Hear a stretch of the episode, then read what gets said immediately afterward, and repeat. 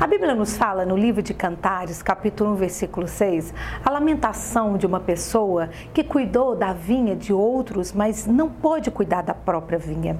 Isso é muito triste quando nós vemos pessoas que têm cuidado da família de outros, mas têm perdido a sua própria família. Como é mais fácil nós administrarmos as famílias das outras pessoas, não é verdade? É muito mais fácil nós cuidarmos dos filhos, do marido, da esposa, enfim, da família do outro, mas esquecermos da nossa. Querido, Deus lhe deu uma família, cuide dela.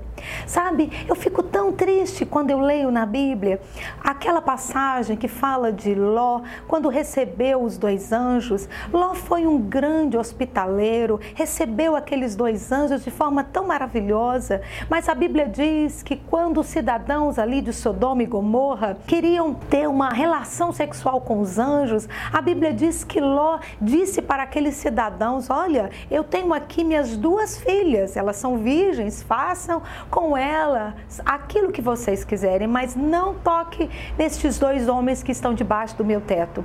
É bonito Ló ter defendido aqueles dois estranhos, que ele nem sabia que era anjo. O que me choca foi ele ter colocado as suas duas filhas em risco.